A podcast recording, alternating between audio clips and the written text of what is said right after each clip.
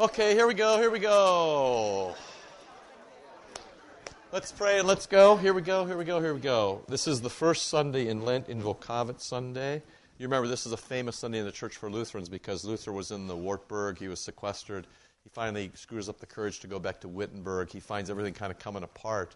One of the really interesting things in pastoral care that he does while he was away, remember that the Catholics had only received the host, they hadn't had the chalice. So there were some people who took control while he was away, and they forced people to have the chalice. And you know they hadn't had the chalice for five, six hundred years. So there was this great kind of outcry, and there were ins and outs, and us and them. And Luther came back, and he actually took the chalice back away from the people, which was very difficult for him because, um, you know, the Lord says, you know, take, eat, take, drink, and so he truncated the supper again.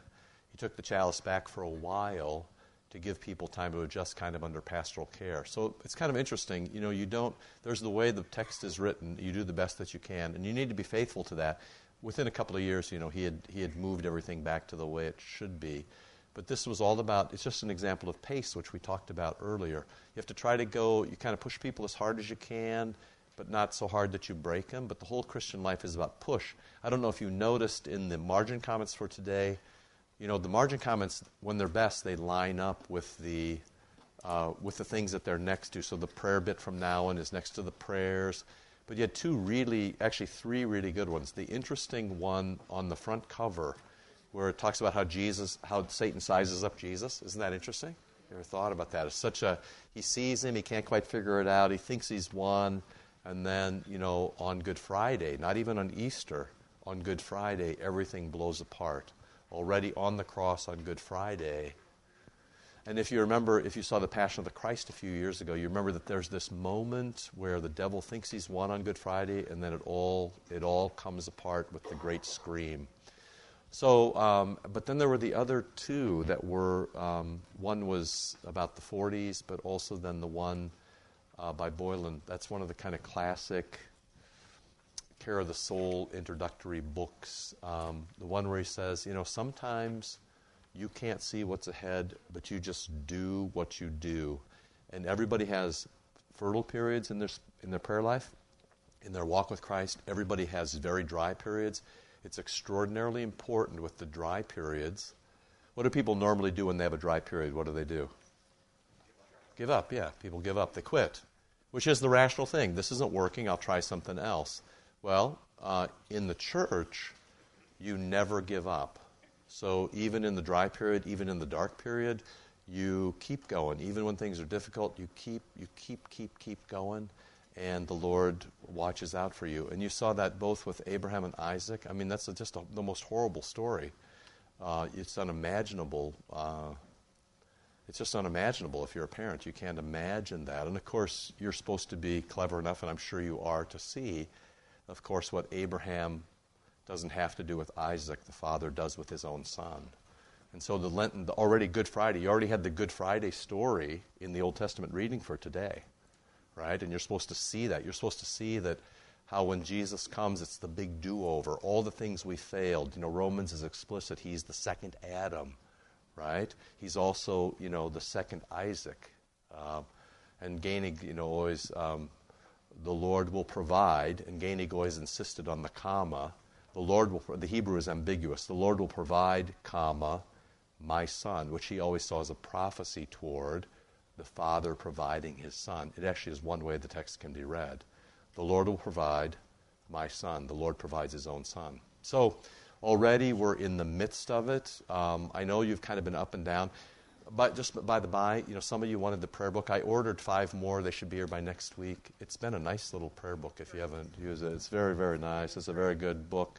Um, you know, I'll get five if you, you know, want one, or they're, they're easy to get. They're 10 bucks, but it's a nice little thing because it tells you. I mean, the one yesterday was particularly good, you know. If somebody has sinned against you um, and wants mercy, you should be merciful.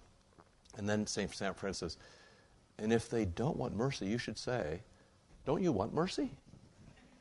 You know, doesn't everybody want, which is not exactly the thing that we would normally say to people who have really hurt us.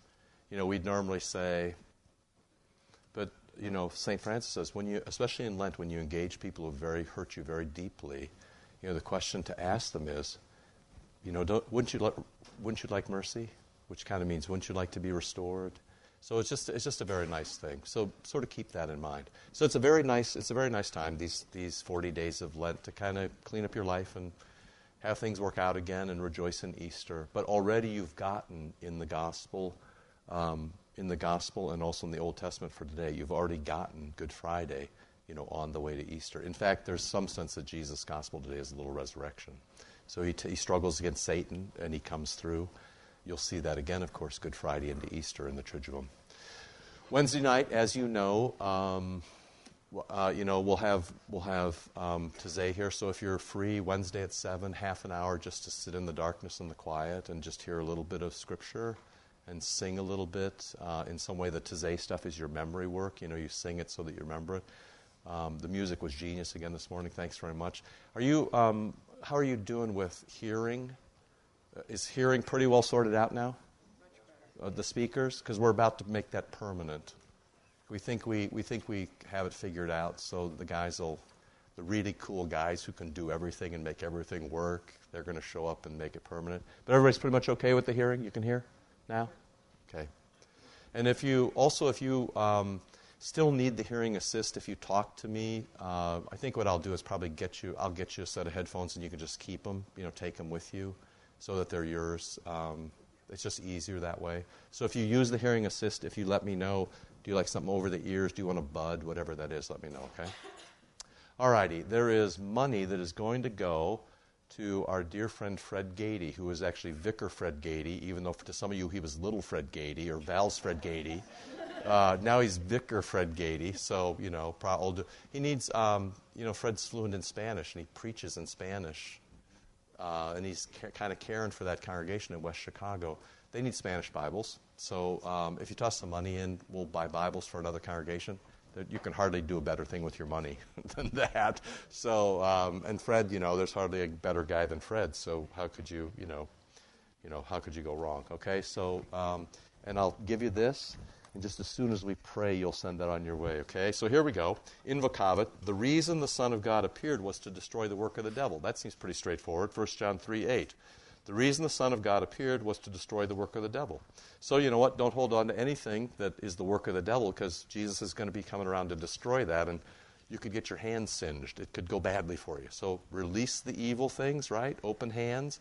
That's why you pray with open hands. It's why peace be with you. You offer an open hand. You have nothing in your hand, but your hands get filled with holy things. It's even if you take the host in your hand, you make the sign of the cross, you know. An open hand is to be filled. You know, that's where shaking hands with people came from. Your hand is safe, you're safe, all is well. So, part of Lent is letting go of anything that is evil. That's why we've talked about, you know, not only giving up, it's one thing to give up meat on Fridays. It's okay, it's a good reminder, it's not that big a deal. It's much harder to give up anger, it's much harder to give up complaint, it's much harder to give up revenge. Um, you know, so kind of work your way up insofar as you're able to see yourself through Lent. You'll just be a better person for it. You know, Jesus has forgiven you, and He wants you to live in that forgiveness, and that means to let go of evil. And part of it is the reason the Son of God appeared was to destroy the works of the devil, 1 John 3 8. So it'll be a good Lent. Let's do that. O God, by whose Spirit we're led into the wilderness, grant that standing in your strength against the powers of darkness, we may so win the victory over all evil, that with singleness of heart we ever serve you and you alone, through him who was in all ways tempted as we are, but did not fail, your Son, Jesus Christ our Lord. Amen. There you go. So that's kind of fun. All right. Uh, you know, maybe we'll get through this outline. Maybe we won't, but we probably should. You know, it's been, uh, you know, the outline for me is only the last best way I figured out how to do things. Um, you know, I'm not trying to get through it every week, and when they get together, they're always meant for more than one week. But I'm kind of at point seven, and if you have an outline, um, there's still a few back there. Take them if you need one. Uh, the copier ran out of staples at about 8:07, so uh, you know I didn't have more than that, but I think we still have enough out there. That's part of what happens. So. Um, you know, this was the great example of Western. This is considered to be, you don't have to consider it this way, but if you talk to art people, if you talk to religious artists, this Cimabue icon that's in Florence is considered to be the height of the Western kind of iconography, and there's a lot of things going on there. Um, you'll see some, some similar things in our icon. You'll see um, this kind of pattern, which is a very common pattern that sets off the body, often in the icons. You'll notice that there are portraits here. You know, uh, in fact, someday, you know, what I would hope to do is, you know, someday, this is down the road when there's money to do it. I mean, it is the, I mean, this is St. John. It'd be nice to have an icon of St. John, and then also uh, Mary usually comes along because Mary and John are the two that are faithful enough to stand at the foot of the cross. It's going to be a very interesting story when everybody leaves and Mary and John are still around. You'll also notice that um, you know usually have a text at the top. We have that, and um, you normally you know get the sign of the cross in other ways. You'll notice that this one is elongated in a normal in a normal style. That's often a normal style, but the square style is not unknown. Our icon is seven feet by seven feet. Part of the reason we did that, we chose for a square style, was to simply, we had to capture the room, anchor the room. We were trying for intimacy, and there was a big question while we were doing this is the altar going to be big enough to hold the space? You know, is the icon going to be big enough to hold the space? Are those together with the platform? Are they going to draw you near and pull you close? The whole you know, the secret of having a big church is to make it feel like a small church. The secret of having a big room is to make it feel like a small room. People want to feel like they've come home. And that's what you're trying to um, give. Okay? So just as you let's see, John, go ahead and see what we got here. Go forward until we get kind of, let's just use that one, because that's, that's not quite finished, but um, it's, I think it might be the biggest, is that the biggest one we've got? I think it might be. That's a little, you can leave that up. And you've got, you know, also take those other ones back there if you want. So I'm just at point seven. Um, one of the reasons to put an icon in was probably because you had never had one before. How many of you grew up with statues in your church? Yeah, uh, in a Lutheran church. Some of you are, you know, rogue Catholics. How many of you, sorry, how many of you Lutherans grew up with statues in your church? I did. I had a big Jesus on my above at my in my altar, right? Did you have that? There was a style for a while that everybody had that Jesus. You can tell, you know, things sweep through and people build how they build. But I had a you know very nice statue of Jesus. Um, you know, statues and, and icons, and I picked a fight once without knowing it because I was talking to a Catholic about the value of icons, and I didn't know that, well, at least this particular Catholic sort of much favored statuary, and he saw that as a divide between East and West. I don't think it really is. But um, in any case, you know, part of this was to just make, give, make your life richer, make your life fuller. Um, you know, we don't have any statues, although we almost do when you have, for instance, the small cross on the back altar or on the, on the main altar, there's a small cross. I mean, in a sense, that is statuary. So, uh, what you want to be able to do is and this is part of the thing, fun thing with kids in the church now. You know, at 4 o'clock on Wednesdays, we have kids under fifth grade come and play with the pastors for an hour. And one of the, what we do is we spend about a half an hour um, explaining the sanctuary and about half an hour thumping each other with dodgeball. So, uh, but in the explanation part, nothing is really learned in the second half, except that don't hit the pastor in the head because he's bigger than you.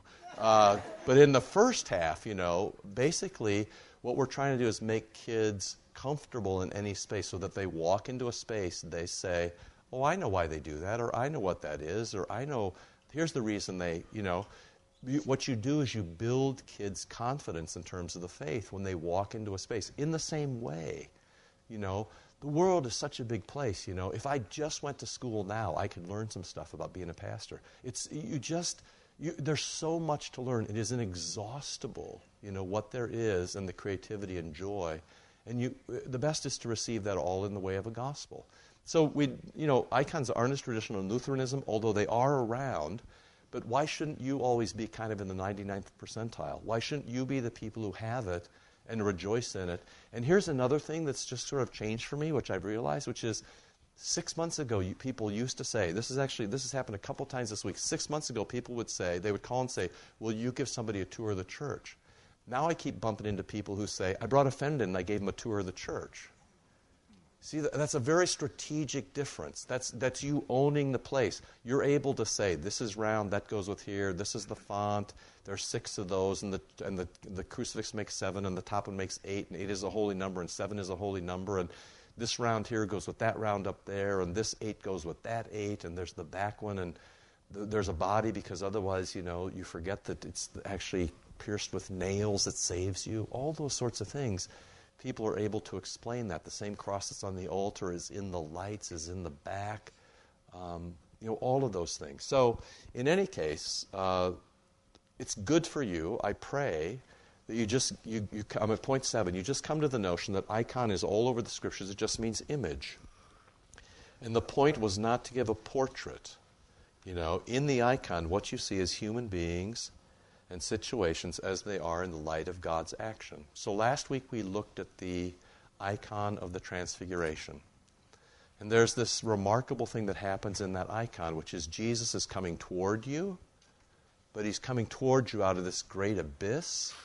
And he's not only coming towards you, he's actually the door to go back into that. On the other side of that abyss is the Father who sent him.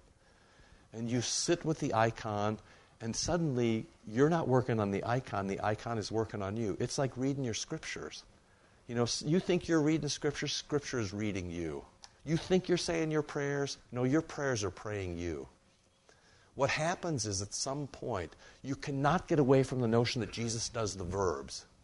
Jesus works on you, and then he sends you out to work, of course. But the primary thing that always happens when you cannot go any farther, you know, Jesus keeps going and carries you along. And that's what happens in the icon as well. So um, that's why people talk about an icon being written rather than painted. You actually write it um, in the way you write a book, or it's performed. It's not a fixed work of art. It's not meant to be a fixed work of art. An icon is a devotional tool. An icon is meant to change you, change the way you think, change the way you see the world, change the way you feel. And so it's not, it's, it's not a mirror you know, it's a window. You look actually through the icon and you see something, you see something else. And in the end, it does try to tell you what matters.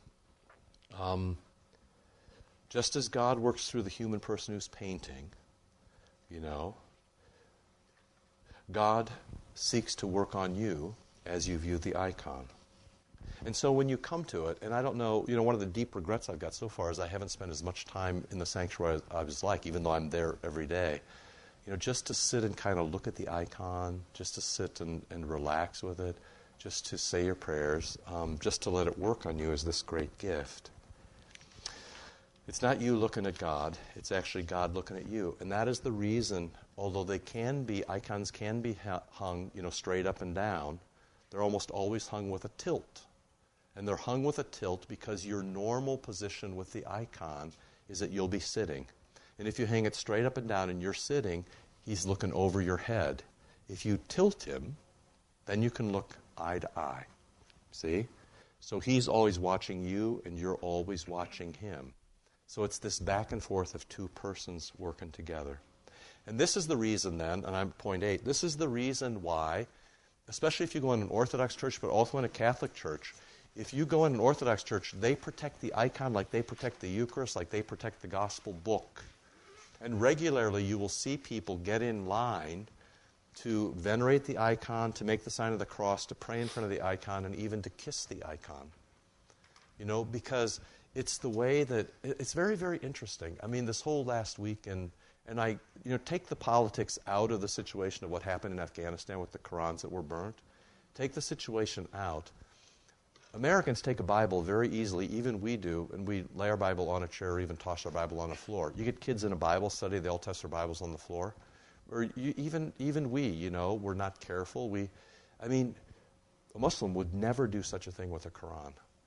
I mean, they, now, I don't buy the way they understand what happened, but they have a much deeper reverence for holy things sometimes than we do. You couldn't get a lot of Christians excited about you know, a Bible being defaced. Usually you can't. But you can get a whole, you know, nation. And I understand the political overtones and how people use one another and all that. I'm just saying, in general, when there's nothing going on, holy things demand respect. And we probably could do a bit better.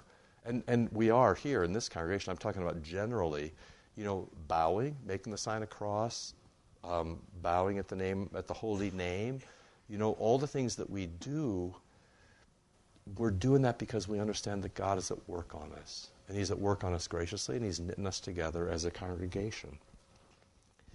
So, um, you know, we went through this last week, sort of 9 and 10. Um, John, do you go, can you just back up like three or four and just give me the transfiguration one? Oh. There you go, just that. No, that's actually, that's okay, because you have this. But you'll, as you look at that, you see, now remember, Jesus comes out in this burst. This the burst is gold, so you always have gold as kind of the highest level color. Gold is the highest level. White comes after that. You know, red is very common. In the original icon, this is deep blue. So blue is kind of like you could just keep going into it. There's kind of the abyss. There's no end to that. So you go through Jesus, through this deep blueness, and you come out on the other side where heaven is. So he's coming out, but he's pulling you in. And we talked about the reflected light. You see it here. And then you also see it in the three disciples um, Peter, James, and John. And you kind of see various levels of discomfort here you know, eyes are actually going this way. He's got half a face toward Jesus. Here's down, and here I'm flat on my back, and there's no place to go. You sort of tumble through life. And this is how it is if you come up against God, you know, face to face, just for that moment. And, and they don't see fully what it means to, for Jesus to be holy, but just for that moment, you know, the text says he was as white as any, whiter than anybody could bleach anything on earth. Just for that moment, you get the sense of what the divinity of God is like when it is unmediated when there's nothing that is between you and Him. And so Jesus comes out of this great depth, but He means to pull you back. You know, Jesus comes in incarnation, but He's really taken you back to the new Eden. And so you get um, Moses and Elijah. You know, the text tells us Moses and Elijah, dead guys. And suddenly they're alive, which must have been startling. You know, so it's like the live guys are dead and the dead guys are alive, and Jesus is, you know, everything is kind of upside down. Well, I mean, the point of all that, um, and I made you a copy of this, I just think, you know, this is about this thing that we ran as a margin comment last week. That's about as good a thing as a human being can write. And the great thing about, you know, the worldwide Christian church right now is we have some very pastoral guys who are at very high levels. Um, we just happened to see the clip of, of Kirby and I. I don't know, even know why it was. We just happened to see the clip of, of, of, of the Pope making Dolan a cardinal, and Kirby sort of remarked how gentle and pastorally and kindly the Pope touched him. You know, people people can give you the brush off when they're in a very high level. There's very few people. You know, the president, the Pope. There's very few people kind of at that level.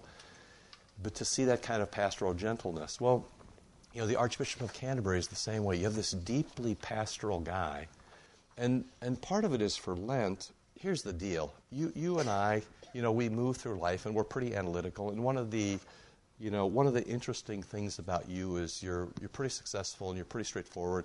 And one of the really interesting things is you all have a different metric. And I always learn this in any set of volunteers. Every volunteer, because you're all used to, you know, measuring success and having goals and having visions, but yet they don't match.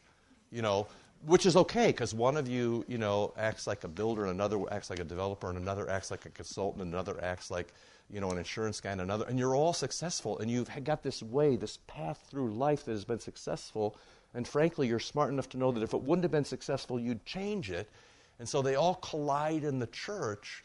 And what we want, of course, is the church to be successful. So, you know, it's sort of which one is going to win out and how are we going to do that? And then you get this where he sort of says, you know, um, I'm not quite so sure. So, in the second paragraph, in Jesus, the world of ordinary prosaic time is not destroyed. So, Jesus doesn't come to destroy you. They don't die, but it is broken up and reconnected.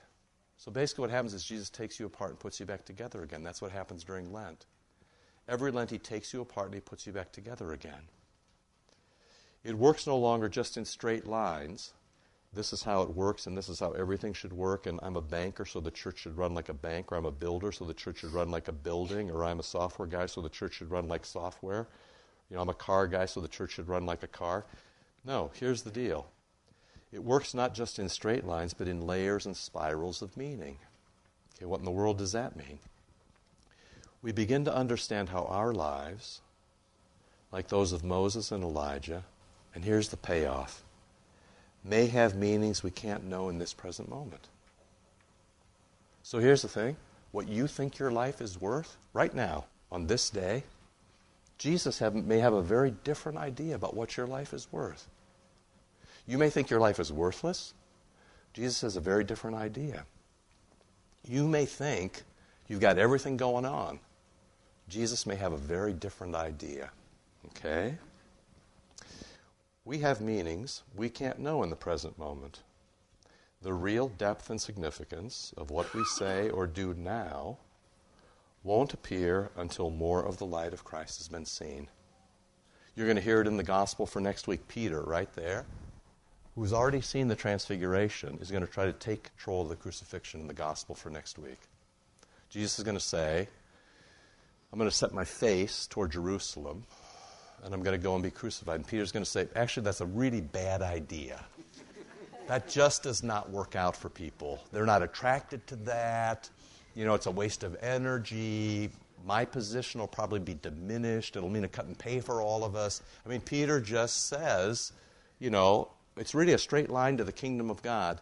And then, of course, you know what Jesus says to him um, Satan boy, get to the back of the line, right? because we can't really see what our lives mean. I mean, this is true if you talk to old parents, older parents, you know. One of the joys of being an older parent is, you know, your kids, uh, you know, they're fine till they're about 12, then they turn into complete idiots till they're about 25, and then they unidiotize somehow, you know, and they come back to you, and you're like, you stayed the course, but you had that 13 years where you couldn't figure out what the heck was going on. Does this not happen to any of you? Maybe it's just maybe it's just me, you know. And you think to yourself, what in the world? And there's all this temptation, you know. And I always, I sign the letters, but it always grieves me when somebody says to me, "We're leaving St. John because my kid has decided we're going to go to another church. They like that better." And of course, what I always think is, why don't you let your kid decide how to invest your 401k? I mean, pick a small thing. Maybe your kid thinks you should maybe quit law and be a green grocer. Why don't you let your kid decide on your career? Why would you let your kid decide on the most important thing, which is where you get the Eucharist? It is the most important thing in life, it's the most important thing that you'll do. Why would you let your kid at 14 or 16 or 18 make that decision for the family. Why would you let them do that? They don't know anything. They're dumb as a post. Okay?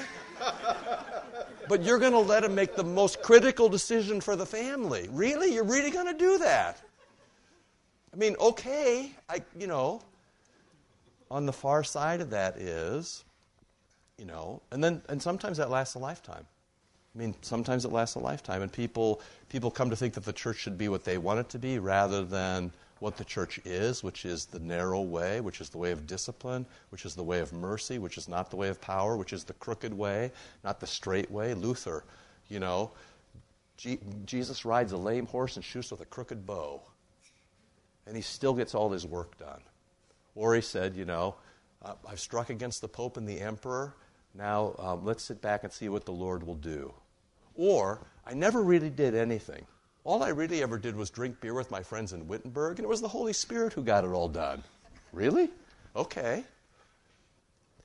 You really can't see, and this really is maturity talking, you cannot see in real time if your life matters or not.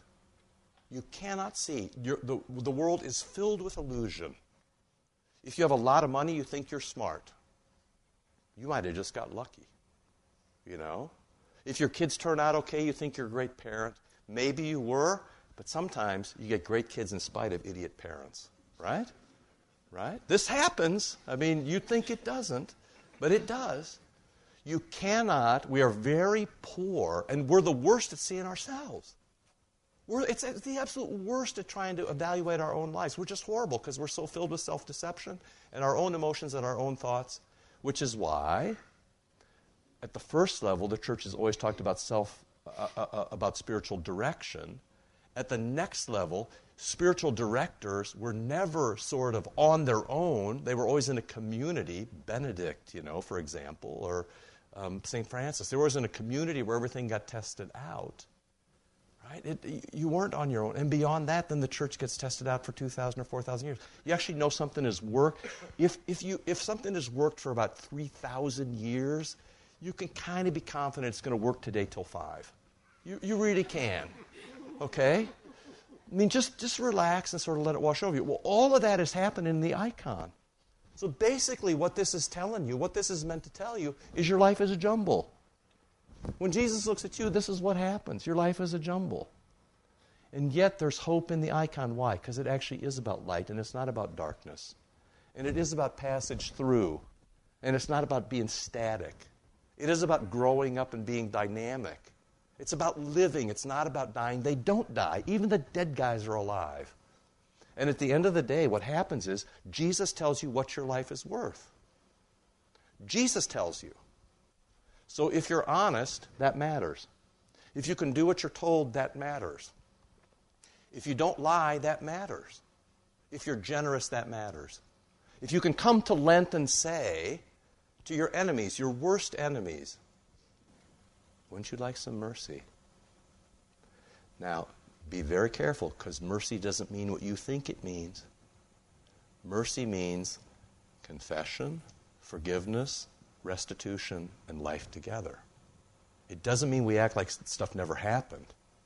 It means confession, and forgiveness and restitution and life together. That's what happens Maundy, Thursday, Good Friday, Easter Saturday, and Easter Sunday. That's what happens with Jesus. He's utterly abandoned, he dies, he rises, he comes to people he should destroy who betrayed them. He restored them. They fall on their faces, My Lord and my God. And then he says, I'll meet you and tell you how we're going to go next. All of that happens, you see.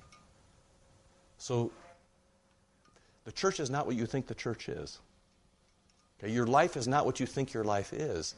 Jesus prescribes your life kindly and mercifully and always with a way out. And all of that is up in the icon. Um, you know, we can also think of how the shape of our own lives is finally going to be in God's hands, not ours. So your life isn't in God's hands. You say every night, I pray that you say, Thy will be done. Or into your hands I commend my spirit, Jesus' final words on the cross. Like Moses and Elijah, we don't yet know what we shall be. Our time, our stories about ourselves, our histories are the best we can do from where we stand and look. So do your best. We spent a whole year talking about what your best is. You remember? 2003. Your best is, according to Scripture, selfless love, utter obedience, and mature judgment coming from selfless love and utter obedience. You know what's best when you grow up in the faith. That's the beginning of Philippians chapter 1. We don't know what we shall be. Our time, our stories about ourselves, our histories are the best we can do from where we stand and look. Hope, this is the hope. But God's perspective can do strange things with history. See that? Or the one that we have. That's your king on the cross. God's perspective can do strange things with history, and we're not the best judges of the meanings of our life, lives. What really matters to God what shows God to the world. But we are given a glimpse of what God can do in the rare moment of direct vision when the door to perception is opened by and in Jesus, and the end of the world is fleeting there before us. And finally, we can let ourselves contemplate the fact that the divine freedom, freedom shown us in this vision tells us both there is no escape from the world. Jesus doesn't escape the world. Jesus takes the worst that the world has to give. He takes the best in this icon. In an arc icon, he takes the worst. He has the worst that the world can do to him. This is the best that they can happen, right? Now, can you just flick forward to our icon, John? This is the best thing that can happen, okay? And that's the worst thing that can happen. So those are the bookends on all of life. The best thing that can happen and the worst thing that can happen. There it is, transfiguration and the cross. There's no escape from the world. We live between those two icons. All your life is between those two icons the Transfiguration and the crucifixion, in which we have been put as creatures, and there is nowhere from which God can be finally exiled. So you live between the two icons, but every place in between, God is with you. If you live or if you die, God is with you. The same God who flashes bright and is in complete control and is gathering you back to Eden, transfiguration, is the same God that dies a worse death. There is nobody in this room who's going to die a worse death than Jesus died. One of the reasons you, people always want to know why there's a crucifixion. The reason there's a crucifixion is so that nobody can ever say, I had it worse than Jesus had it. He's an innocent man. All his friends have left him. He has an unfair trial. And he's killed as a rebel when he was actually the most compliant, kind person that ever lived. None of us are going to have a worse death than that. And the death was by crucifixion. No matter how bad it gets for us, it's never going to be like that. And then, of course, the other side of that is Easter, that he um, takes that and, and, and goes with us. This is the great challenge to faith, knowing that Christ is in the heart of darkness. That was, he had two quotes about that today, especially the one by Boylan. You just do what you're meant to do. I've talked to you before about Mother Teresa, where she, you know, she's the one everybody respects. She said in her whole life she had 11 weeks of light and 50 years of darkness. She had a couple of weeks when she rode the train for the first time to Calcutta, and she took a sabbatical. She had eight weeks of light in about her 42nd year or something like that. And she said the rest of her life was darkness, but she just did what Jesus told her to do. And everybody in the world recognizes that she did what was right. But she, you know, had 11 weeks of respite in 50 or 60 years of working in the worst slums in the world. That you know, is obedience. That is knowing the God of transfiguration and also the God on the cross. This is the great challenge to face, knowing that God is in the heart of darkness. We are called to go there with him. In John 11, Thomas says to the other disciples, Let's go and die with him. And ahead indeed lies his death, the dead Lazarus decaying in the tomb, the death of Jesus in abandonment, your death and mine, and the death of countless human beings in various kinds of dark night. But if we have seen his glory on the mountain, we know at least whatever our terrors, whatever you suffer, okay, whatever it is, whatever it is, that death cannot decide the boundaries of God's life. That is brilliant. Death cannot decide the boundaries of God's life. Your experience is not the boundary of God's action. Whatever your experience is, your experience is not the boundary of God's action. God is at work in ways you could never comprehend. God evaluates your life in a way that you could never understand. God is not bounded by your experience. With Him, the door is always open, and no one can shut it. That's great stuff. Okay, so here's what we'll do. I, it's Jonathan to prevent Mueller from saying time. I, which is I actually love you for this. It's a way that you love me back. Um, here's what we're going to do. Uh, I need two things from you. One is um, we are going to talk about our crucifix next week, but I, it needs to be set up in that boundary. So I want you to really look hard to, to read the crucifix. Spend some time this week. Just there's copies back there. Just spend some time just looking at it. I have, you know, analytical, artistic analyses from a couple of you, which are really quite remarkable, which I guarantee the iconographer was not thinking about. You see things that she never intended. That happens when people write novels too.